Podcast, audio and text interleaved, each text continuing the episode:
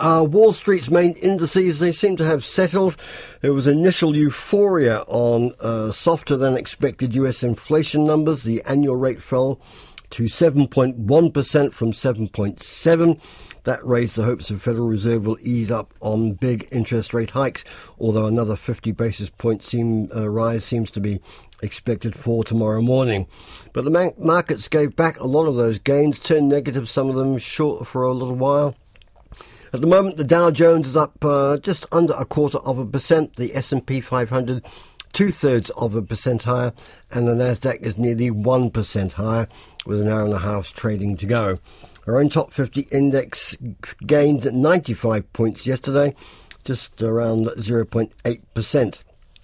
New Zealand dollar got a shot in the arm after those US inflation numbers, given back some of the gains, currently at 64.7 US cents, 94.3 Australian, 52.3 British pence, 0.608 euro, 87.6 Japanese yen, and 4.49 Chinese yuan.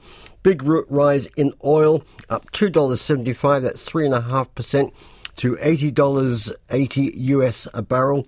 Gold is up $30 at 1,811 US dollars an ounce.